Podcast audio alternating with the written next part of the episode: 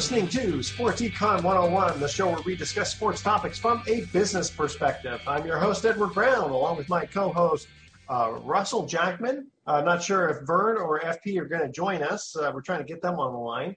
Um, at each commercial break, we are going to ask a sports trivia question. Today's uh, trivia theme is pitchers. And why? Because we have a special guest today, former Major League uh, Baseball pitcher Scott Karl, who played for the Brewers, Rockies, and Angels. Did I do that correctly?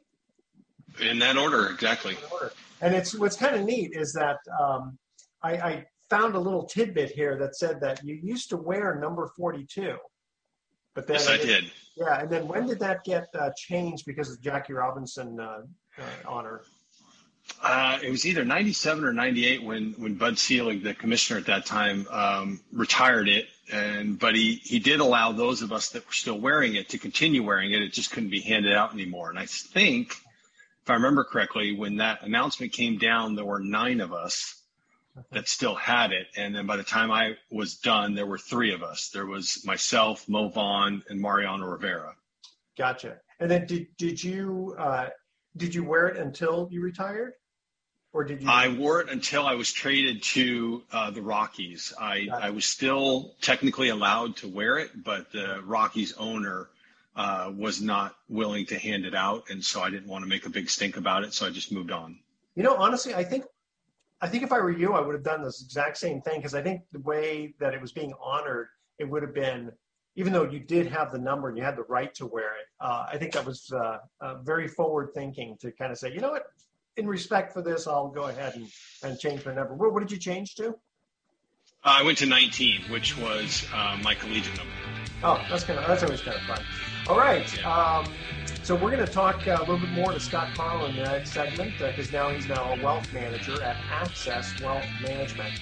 Um, and this segment of Sports Econ 101 is sponsored by Pacific Private Money, still providing mortgage investments currently yielding over 6% secured by real estate. Doesn't get any more conservative than that. Check them out at pacificprivatemoney.com. Stay with us. Sports Econ 101 will be right back.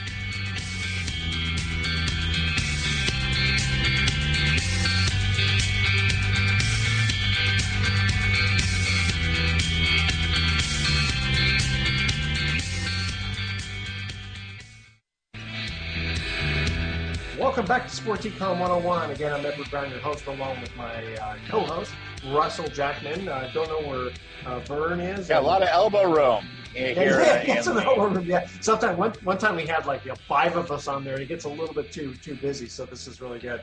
Uh, our special guest is former Major League Baseball pitcher Scott Karl, who uh, played for the Brewers, Rockies, and Angels, and now is a wealth manager at Access Wealth uh, Management. Uh, again, Scott, welcome to welcome back to uh, uh, Sports Econ 101. Um, so let's let's start off with with your career. Um, go ahead and tell us. You know, you, how did that start off, and then we'll transition into how you transitioned over to to uh, wealth management.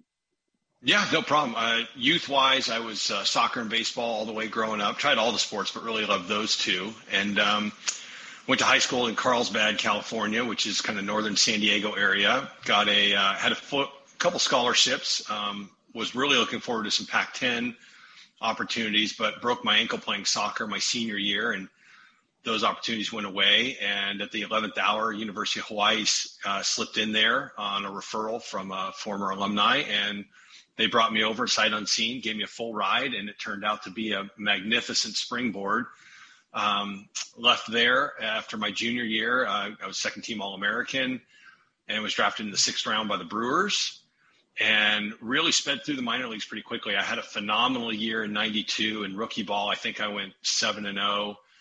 Um, springboarded uh, to double A. Great, but I've got to go with this other guy who's got, um, you know, some veteran leadership. And so we're going to send you back down. So, of course, I was not happy with that. Got my car, drove from Phoenix, Arizona to New Orleans as quickly as I could. Parked my car at the airport, hopped a plane to Omaha, Nebraska to meet up with the AAA team. Got in, got to the field the next morning. Manager says, Hey, really appreciate you getting here so quickly, but I can't let you dress out. and of course, I just lost my mind thinking I had just drove halfway across the country to get here and get going. And he said, The reason you can't dress out is because the guy you were battling blew out his arm last night in an exhibition game, so you're going to go up to the big leagues. So that uh, so that gave me the goosebumps, and uh, so I met the team in Milwaukee to start the season, and I went up and down twice that year, but then uh, came up for the third time after one of the starting pitchers blew out his knee trying to field a bunt. Took mm-hmm. over his spot, and then once he had healed up, um, he went to the bullpen. I stayed in the rotation, and that was that. Let me ask you, from a, a mental standpoint, how is it when you know, okay, getting getting the call up is awesome. It kind of reminds me of the movie uh, The Rookie, uh, you, mm-hmm. know, with Dennis Quaid. Uh, but how is it like, you know, you're you're doing fairly well, but they send you down. What what goes through your mind at that time? You know, that's kind of well, that's it, it is. I'll, I'll, tell you. I won't. Uh, I won't bog us down in too many stories, but this one's pretty pretty neat. The the second time I went up, I was supposed to be the starting pitcher in Buffalo AAA that day. And when I got to the stadium, the manager basically threw my bags at me and said, Hey, Milwaukee's been on a road trip. They're getting their butts kicked. They're out of pitching. You're going now. Just threw me my bag, said, Go to the airport, hop a flight to Cleveland. You're going to pitch for them somehow tonight. So I'm race to the airport. I get to Cleveland. I show up in like the third inning. The clubhouse manager throws my uniform at me and says, Get dressed, get out to the bullpen. They're going to need you. I go out there. They put me in in like the eighth inning, super tight ball game, bases loaded, no outs, and I somehow got out of it with no runs. Oh, so, and uh, you, you're talking Albert Belle, Kenny Lofton, Manny Ramirez, Jim Thome. I mean, sluggers wow. everywhere. So got out of it, and then the next night they put me in the game again, and it was almost like Groundhog Day. It was just basically the same situation, like bases loaded, no outs late in the game, and I somehow got out of it again. So here I am thinking like I'm the best pitcher in the world. Oh, I can the, the fans, you know, everyone's just, there must be. Yeah. That, that was a that that was in Cleveland, right? It was in Cleveland, so of course they weren't happy, but I was super happy. Yeah, I was gonna say they're all and, no, don't send this guy in again. yeah, and I thought, you know, heck, these guys are going to keep me forever if I keep doing this. And yeah. then I come to the field the next morning, and the beat writer stops me and he said, Hey man, you, you did absolutely phenomenal. It was so awesome to watch you pitch. And I said, thank you. And he goes, it sucks that they're sending you back down. And I said, what, excuse me? and he said, Oh, you haven't seen the manager yet this morning? I said, uh, no, no, I haven't. He goes, Oh, you might want to go see him. So I go in to see Phil Garner. He's like, Hey man, you did great for us, but, uh, you know, we have a guy coming off the disabled list and I got to reactivate him. So I need your spot. So yeah, I was like, okay, I, I, clearly don't understand how this works because I thought I did great and I'm going back down. So I was back down for a couple weeks until that other guy got injured. So yeah, it, it happens at that level. It's it's very much a business as much as it is a game. Yeah, because the thing is, you know, as a, I mean, I and if I understand correctly, when you know you're first pitching, the hitters have never seen you, so you, you have a you do have a, an advantage, don't you? Yeah, I mean they have scouting reports or you know what yeah. limited scouting reports they have, but yeah, until they really see it firsthand and they see the movement and they see the speeds and they see the delivery, yeah, it, it's yeah. a little bit of an advantage to me. And, and, and I'm not trying to, I'm not trying to, you know, you know, I'm not trying to, I'm trying not trying to diss you at all. I was just trying to get no, um, no, those are true statements. Yeah. Okay, so then uh, it's weird because you know when we're watching as fans and we see certain players where we go, what's this guy even doing in the big leagues? You know, and, but he's still there, you know, whoever that person is. And you keep wondering, it's like, so guys like you who are doing really well, it's, uh, you know, a lot of us, well, I guess the people who saw you pitch and then realized you weren't there going, come on, bring this guy back up again. Well, you know, I, I appreciate that comment. And yeah, from some perspective, that is true. But in reality, if you watched me on a long term basis, or you asked a, a major league scout or anyone who was like a true baseball aficionado, they would probably look at me and say, Why is this guy in the big leagues? Because I didn't throw very hard. I was like a poor man's Tom Glavine. I, oh, mm-hmm. you know, I, I hit my spots, I changed speeds, I tickled the corners, okay. I, you know, threw a lot of ground balls and stuff like that. Um, and I, I, I feel like I had a pretty good career at it, but you know, in today's standards, you wouldn't see a pitcher with my profile really pitching in the big leagues. I didn't throw hard enough. I mean, I threw like 88 miles an hour. Yeah, but you know, finesse can do it. It's so funny. That reminds me when I had Billy Beane on one time. Uh, I, I, I was teasing him, and I said, "You know, I you know I should try out for your team." I said I can throw in the high 60s. You know, I said every pitch would be an off-speed pitch. You know, uh, it, it, certainly would. no yeah. sense of humor though. He didn't laugh. He just kind of Well, I don't think so. I'm, I'm, I'm, kidding. You know? yeah, that's funny. Yeah. yeah. no, it was. You know, you're right though. It, it, was a it was a change of pace compared to some of the harder throwers that we had. But you know, back then there were there weren't there were more of us then than there. I mean, Tom Glavine threw that way. Yeah. Um, Jamie Moyer threw that way. Uh, we had a couple pitchers on my team that threw that way, and you know, if you could hit your spots and you could change speeds and and and really the art of pitching, you could make a career out of it. And I had a couple, or yeah, I had at least four of my six years were really solid statistical years. So, very good. Okay, do you feel that the art? Oh, oh wait, sorry. hey Russ, Russ, you know it's so funny. Oh. You pipe you pipe in first now, right? And we're kind of cutting to a break. Let's ask our trivia question when we come back. Remember your question, all right? Here we okay. go. We're, here's our uh, trivia theme is uh, pitchers. And by the way, um, Scott, if you know the answer, don't say anything until we get back. All right. Uh, all right. Which which pitcher was the first pitcher to sign a one hundred million dollar contract? That's our trivia question. Email Edward at sportsecon101.com the answer to this question. Which pitcher was the first pitcher to sign a $100 million contract? And see if you know the team also. All right, stay with us. Sports Econ 101 will be right back.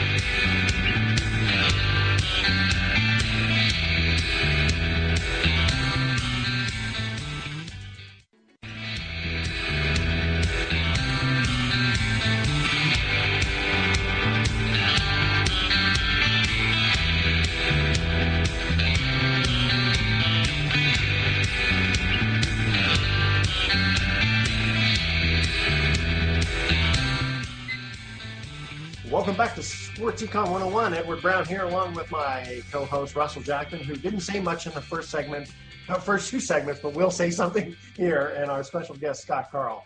Uh, okay, guys. Uh, first trivia question: Which pitcher was the first pitcher to sign a 100 million dollar contract? I'm going to guess Doc Gooden. No, no, it was no. Yeah, I would say it's. I would say it's after that. I would say uh, let me give you the year, 1998. Uh, uh, no, actually, it was Kevin Brown when he signed. Oh yeah, Dodgers. that's right. Yeah, Brownie with the Dodgers. That's, right. Yeah. Yeah. All right, uh, Russell, you wanted to ask Scott a question.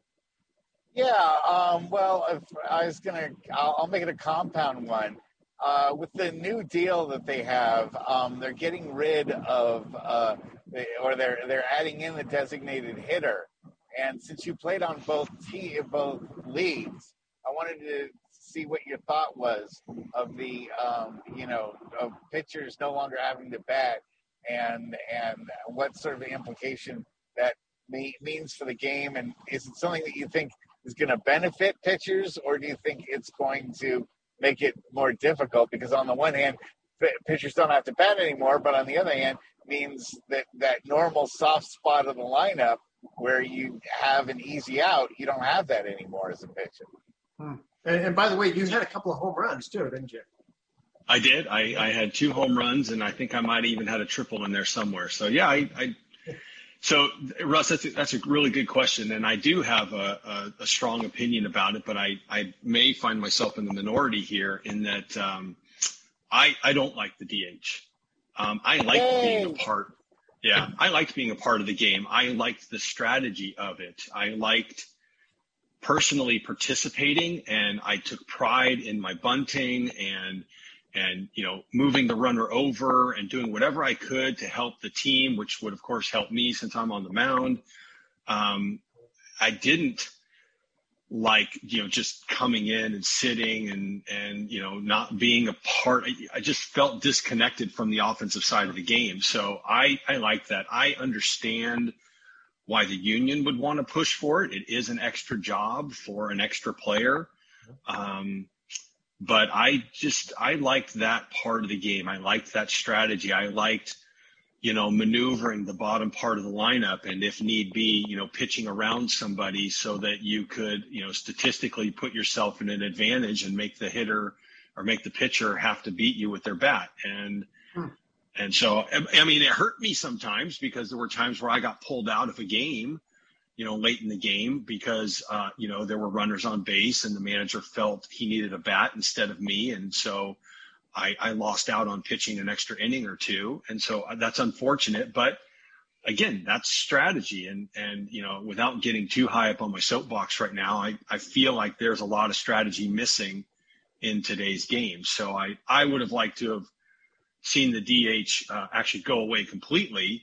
Hmm. Uh, but at a, at a minimum, just have seen it stand the way that it was. But you know, oh, I, well. I, gotta I gotta say that it was it was it's definitely really fun when you can uh, when you have a pitcher who is talented for either bunting or speed or can hit. I mean, like like Madison Bumgarner, you know, uh, a good hitter. And I remember the old days, Blue John Blue Moon Odom. Sometimes he would actually come in as a pinch hitter. Uh, yeah. that's how good a, he was with the bat. Uh, and, yep. and, people don't realize how difficult bunting really is. Oh yeah, I mean, I, it's it is. You have to practice it. I mean, you're you're basically turned and you're looking right at the hitter and he's throwing it and, and it's you're not looking out the side of your eye you're looking right at it and it, yeah. if it is off the line and it's coming right at you it, it's it's pretty freaky and then you have to have the finesse to not like make too much contact with it because obviously if you bunt it too hard you could be hitting it right to somebody who's going to double you up in a in a heartbeat so oh that's got to be that's got to be just a, taking the wind out of your sails when when that happens you know? Oh yeah, I mean you you feel you feel like you've let the team down. You've uh, you've probably like just squashed a rally. You've you've done all kinds of negative feelings to it, and that's why it was just uber important to like really practice that trade because the flip side of it is like you get that down, you move that runner over, the next guy gets him in, you win by one run, and it was it's that run, it's that run that got you the win. And I can also see why they don't, why they're, you know, like the police say, the players union, you know, you're also kind of uh, protecting the pitchers from getting hurt, be it from running or getting hit with a bunted ball, you know, that sort of thing. I mean, I, I yeah. Yeah, I mean, there you can. I think that's a weak argument, though, because I mean, all through little league and, and even up till college, I mean, your pitchers are typically your best players out there on the field, and so we we're not you know, we're not we're not non-athletes or anything. We are athletic.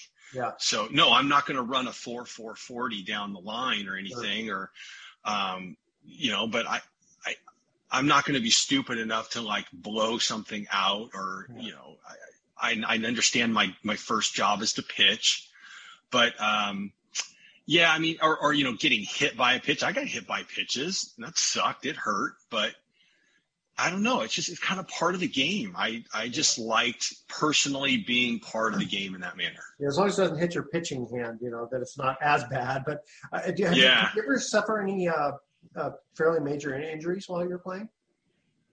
Um, well, I, I got hit by a few line drives coming back at me. Uh, Don Mattingly hit a line drive off my shin. Um, Sean Casey hit a line drive off my hip bone.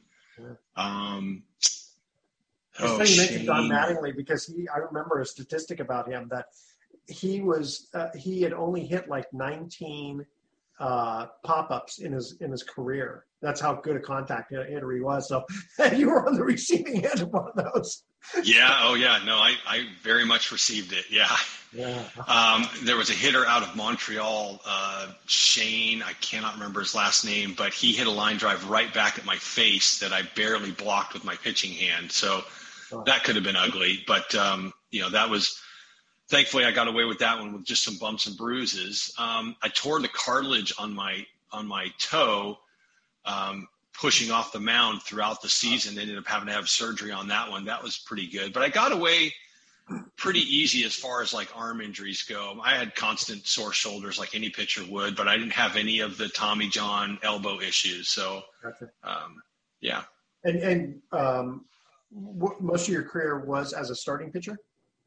Yeah, other than that, that first few months uh, with Milwaukee, and then my last um, season, I did a couple stints in the Colorado bullpen and the Anaheim bullpen, but predominantly as a starter.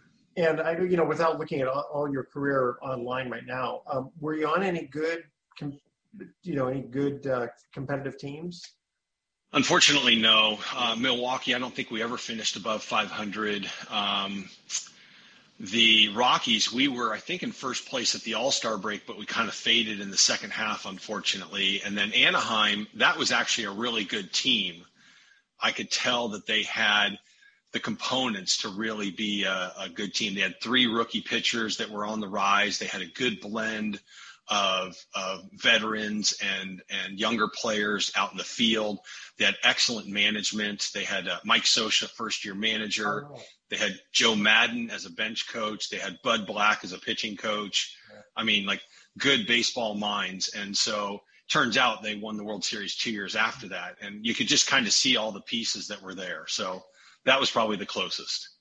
Gotcha. Yeah, that's always kind of hard to like be off the team for a couple of years and then you know then they then they win it. But uh, you know it is what it is.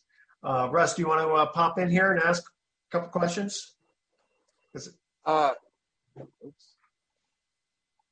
because I, I do want. Well, let's go ahead and transition into the business side of things. So, what? Because we've got like two minutes before we cut to a break, and then we'll have our last segment. Um, so, w- what happened after? You know, at some point, you, you, it was it your decision to walk away from the game? Well, I not not due to lack of effort. I I was let go by the Angels, and then I went to spring training with the Padres, who then let me go. Um, I took a minor league open-ended contract with the Pittsburgh Pirates um, which allowed me to pitch for their AAA team. But if any big league team wanted me, I would be free to go. And, and, you know, so that was a very good opportunity. And I statistically was pitching very well, but again, my velocity was falling down to like 84, 85, and it just wasn't appealing uh, to the clubs. Um, and so I didn't get any invites. And so I, decided to retire at that point in time. I think that was maybe June or July of, of 2001. So wait, but let me ask you something though. It, it, to me, I don't care if you can throw 25 miles an hour. It's statistics. You know, if, if you're winning, if you're, you know, if you're, which by the way, if you're pitching when you were pitching in Colorado, that's probably the hardest between that or, or Chicago Cubs, right? Because yeah. of, the, of the elevation and how, you know, how many. Oh yeah, no, it, Colorado was was difficult, and I, I'm with you. I don't think velocity is everything, but uh, many teams did feel that way. And so, even though I could make the ball move and I could still hit my spots and I could change speeds, uh, they just didn't feel like there was enough velocity to make it work. So yeah, because I mean, look at Tom Candiotti, eh? all the knuckleball pitchers. You know, they they don't throw. Right. Yeah, exactly. Okay, hey, like, we're going to cut to our second uh, second trivia question. Which team was the last team to have four 20 game winners? And again, we're talking uh, baseball pitchers. That's our theme today. Which team was the last team to have four 20 game winners? All right. Uh, email edward at sportsecon101.com the answer to that question. I'll give you a hint. It, is, it was a team that was in the 1970s. So there have not been four 20 game winners. And obviously the game has changed quite a bit in the last, uh, you know, gosh, that's, oh my gosh, that's going to almost 50 years now. yeah. Um, that seems like yesterday, you know? Yeah. Um, okay. All right. Stay with us. Sports Econ 101. We'll be right back.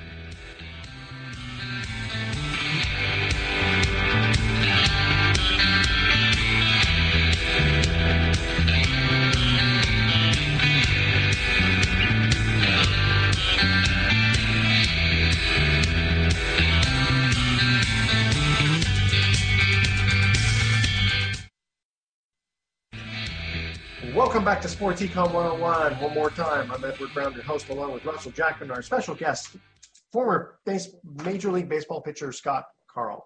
Second trivia question, guys. Which team was the last team to have four 20 game winners?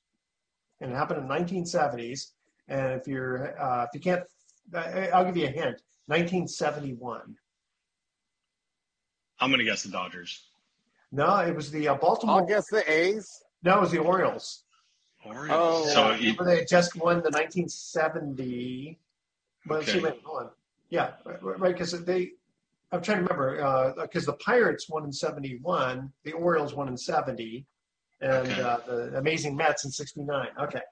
Um, all right. Uh, so Scott, um, okay, so we're we're fast forwarding now. Uh, you're you're realizing it's time to hang up the cleats and the pitching glove. Uh, what what was the transition at that point? So the the first year was essentially pouting. Um, I was not mentally prepared to be out of the game. I was 30 years old, and 30 years old as a starting pitcher is usually your prime. But yeah. um, nobody wanted to offer me the job, so it was. I spent the first year. I played golf like six days a week. I didn't do much of anything. But I couldn't even watch ESPN. I'd see somebody pitching, and I'd pitched against them the year before, and I'd beat them, and I'm like, how do they have a job and I don't? So it was it was tough, and I wrestled with it a lot. But it, after a while, I got used to it. Uh, I had a buddy. Let me interrupt for a second. Um, had you had a decent bank account though? Well, so um, I appreciate you asking that. So I, I, did make quite a bit of money, what I felt was a, a good amount of money in baseball. Um, but I unfortunately made the majority of my money in 2000. So the, the dot com crash year.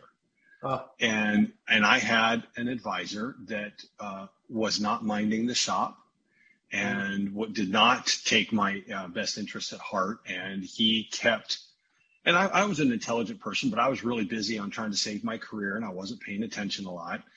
And he kept investing in all the high flying techs as they were falling off a cliff. And when I finally looked up, I would say a good 60 something percent of my funds had been lost. Oh my gosh. And, uh, and so I obviously immediately fired him and took it all back in myself and, I was an accounting major at school, so I, you know, I liked numbers, and so I just tried to sort of right the ship and and you know get everything back, and and so I managed my own money for quite some time, um, but I didn't really go into the financial advisory world in the beginning. Um, I wasn't really a huge hunter and gatherer, um, as strange as that sounds, because it is kind of a requirement in our business. But I, I guess I didn't like being hounded to manage my money when I played. And so it felt weird for me to hound other people for their money. But so I took a route through the mortgage industry. I, I did just about every different job in the mortgage industry and transitioned from there to venture capital.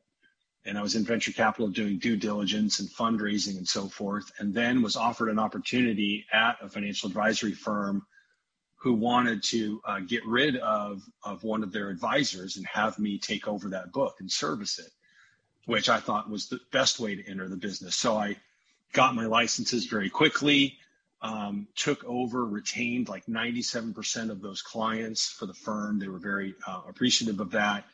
And then I just kind of grew my book through them. We we sort of parted ways about five six years ago, and now I've been on my own independent since then with with Access Wealth and, and love it.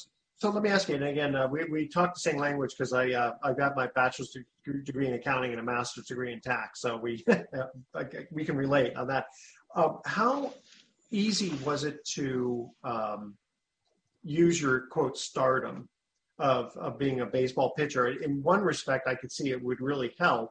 In in another respect, there may be people who are dealing with money who would you'd have to kind of really prove yourself because people just have this assumption about athletes. Yeah, no, they think athletes are, are you know, uh, they can think a lot of things, and, and some of them aren't very good. But um, I, I never really led with that, honestly. I don't I don't know if it was just my upbringing or whatnot, but it, it, it feels weird to lead with, oh, I was a, a major league baseball player, um, yeah. you know, because that's that was a part of me. It's not who I am. I feel like I'm an intelligent person who, you know, handles his own finances very well and wants to handle yours very well. And oh, by the way, I did play Major League Baseball, and so I have been around a, a lot of high net worth individuals. I've I've experienced a lot of um, emotions. I've I've dealt with high pressure situations, and I think all of those those uh, experiences would help me very well, you know, in in business with you. And and so I, I never I never really lead with it, but when it comes out, I'm not shy about it. I of course talk about it, and it was a great part of my life, and uh, and so I think that um, it being a part of me and not my entire existence um, is is very helpful. And do you uh, do you still stay in contact with some of uh, your former teammates or just other players you are familiar with? Uh, more so lately, I, I would say over the last five years, there was there was a big sort of chasm there after I left the game again because I was pouting and upset with it, and I just kind of walked away from it completely. But um, over the last five years, I've really kind of reintegrated into some charity golf tournaments where I've seen some of my former teammates and and uh, adversaries, and and it's great to kind of reconnect over this time. I've done. Um, fantasy camp for the Brewers where I was one of the coaches and had an absolute blast doing that and can't wait to do it again. and so yeah, it's it is nice to sort of re-immerse myself amongst amongst the guys and and be a part of that fraternity. Well, you know, it's kind of neat. You mentioned about uh, golf, and because uh, Russell has uh, come with me on at least one occasion. Um, so I, uh, we get asked every year, except for COVID uh, situation. Um, it was the Joe Morgan uh, tournament. Now it's the Joe Morgan Memorial Tournament, unfortunately, mm-hmm. and they have all kinds of famous athletes from yesteryear uh, come and play golf, and it's uh, for, for, it's a, a, charity thing, and it's very it's really uh, it's a lot of fun. We what we do is we we get to host the tent um, and the guys will come and I'll actually do the show uh, at the, at the golf tournament, you know, and, uh, Hey, Rick Barry, come on over and Tony LaRussa, come on over, Vida Blue, come on, you know, and so they'll, they'll come and we'll talk just like we're talking here. And then it's kind of fun because I get to play golf with them afterwards, you know? yeah, no, it's a lot of fun. Wally Joyner uh, puts on oh, yeah. a, a, really nice one down here in, in Orange County area, which uh, helps to benefit a children's hospital up near Long Beach. And so, he gets a lot of guys to come through there, and that's where I've been able to reconnect with the, some of them, and so that's been a really fun one. And uh, was, were you was he on the Angels the same time you were? Not same time. I mean, he was there, but not we weren't together. Gotcha. Okay, well, I was going to say that with him. I mean, with you being on the, the Angels uh, for two years, was it? Uh, no, I was only with the Angels for about six weeks. It was the very end of oh, 2000. Oh, gotcha because you're you're yeah. sort of in that you're in this excuse me the Southern California area, and you know you think that like when you're in the area of a team you're playing with, like again Wally Joyner played for the Angels and he's down in in Southern California, that there's a, a big connection there. Um, yeah, no, we just I mean we we just through the fraternity we know quite a the same few people, and I I. I think he had some some openings at his tournament and and didn't know who to call and somebody said hey you know give Scott a call he's a decent golfer and so he called me and we hit it off and I joined and then I got invited back and invited back. So it was very kind of him. Wow. Very good. Um, and does, I'm trying to think now, does baseball, do they have pensions? They do, yes, and it's it's a very very good pension. I'm I'm technically eligible to draw it now, but it, it works sort of like an annuity where if you take it younger, it's not as much. Yeah. If I wait until I'm 60, yeah, so if I wait till I'm 62, that's my my full age pension. In which case, then that's the max number I can receive. Gotcha. Yeah, it's funny. I, I just turned. Now, I, I, Go ahead, Russ. Oh, I just wanted to say in this recent lockout and deal that's happened, who do you think was the winner or loser? Or do you think both sides won? Do you think both sides lost? What, what's your thought in the, the most recent lockout and the resolution to it? Uh, that's a good question. I, you know, I tried to stay apprised of it and and the and the really important topics that that came from it, but I. I guess I, I kind of got frustrated at both sides in the fact that they, they couldn't work this out uh, faster than they did because I was on a couple of those negotiating committees when I was the player representative for Milwaukee, and and so we were able to kind of get the job done and, and stave off any kind of uh, stoppage in play. But um, I, I, I don't know. I, I think I think it's about an equal ground. Um, just again from the outside looking in, I, I, still have yet to talk to a couple of, of people that I know uh, are more familiar with the situation and sort of get their take on it. But as far as I can tell, um, it was it was probably a draw, and and that's even more frustrating because they could have probably come to a draw a lot sooner.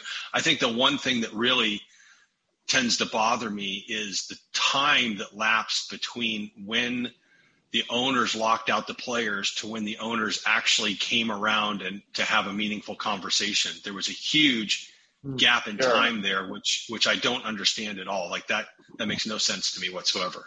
They're just trying to wait. just to ratchet it all up and to, to make people even, you know, public more yeah. urgent. You know, and, and what really was sad is that a lot of the uh, spring training cities lost millions of dollars in tourism. That you know, Major League Baseball is not lifting a finger to recompensate anyone for their loss well, of not getting spring training.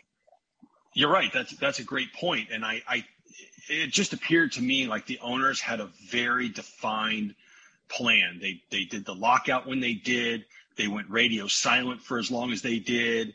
they just it was very calculated on on their side and so i i don't like that it doesn't sound like it's a sort of a mutual uh, process in that manner um, and then to your point yeah the the the people that lost out the most are those cities that host the spring training and the fans. I mean the spring training is probably one of the best opportunities for fans to get up close and personal. You know they they can get closer to the players to have that kind of access that that then feeds a, a, fever like hey that's my favorite player now because you know i got to talk to him or high five him or he gave me a ball or it's a memory that's created for the the, the younger generation. And that that was missed because during the season it, it is more difficult to get an autograph or to get some quality time around the players and so that's that's an important part of the game that they just completely dis- discarded yeah, I remember going to spring training a lot, uh, a few years in a row, and, and it was so much fun because it was, you know, you cared but you didn't care,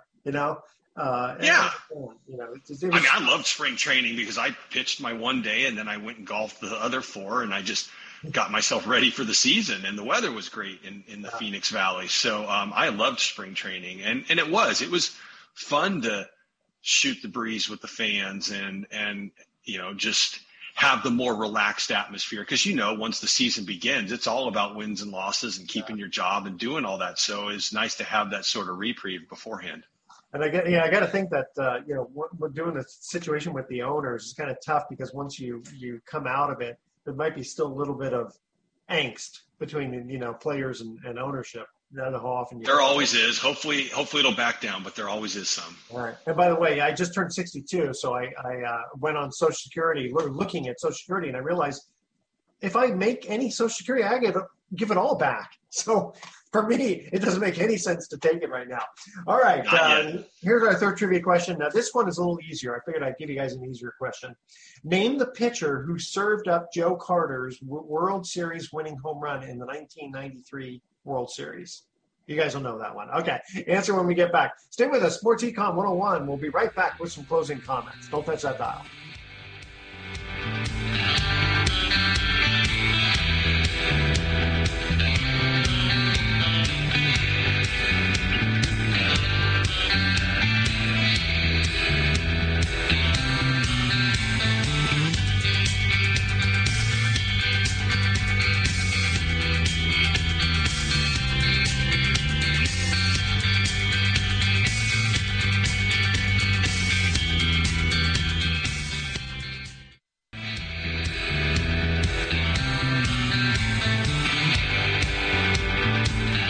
Back to Sports Econ 101. Last time for today, I'm Edward Brown, your host, along with Russell Jackman, our special guest, Scott Karl. Okay, guys, uh, name the pitcher who served up Joe Carter's World Series winning home run in the 1993 World Series.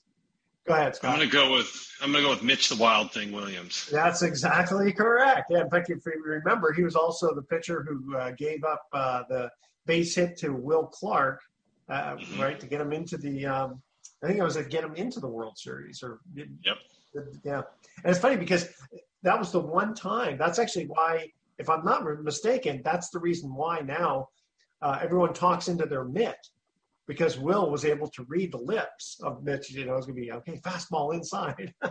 yep, yep. That that could have easily been it because I know that that it was right around then when people started to cover their mouths. Yeah, and that's without all the cheating of. Uh, you know the Astros and all that other. Oh yeah, that's a, that's a whole other show. We'll wait for that. yeah, well, well, you know what? We're gonna have you on another time to talk about all the stuff that the the uh, typical audience uh, uh, for the fans like have no idea what really goes on. All right, and, and uh, before we cut out for our thoughts today, again, we want to thank uh, our special guest Scott Karl, former uh, baseball pitcher. okay, here's our thoughts for the day. So I got thrown out of my local park after arranging the squirrels by height they didn't like me criticizing. Uh, but I'm pumped. Okay. okay. Russ loves when okay. I come up with these dad jokes there. Vern usually laughs at them. Okay. And I hate it when I think I'm buying organic vegetables, but when I get home, I discover they're just regular donuts. All right. Tune in next week to Sports Econ 101. We'll be discussing sports topics from a business perspective and asking more sports trivia questions. Thanks for listening. On behalf of our team, I'm your host, Edward Brown. We'll see you next week. Adios. So long.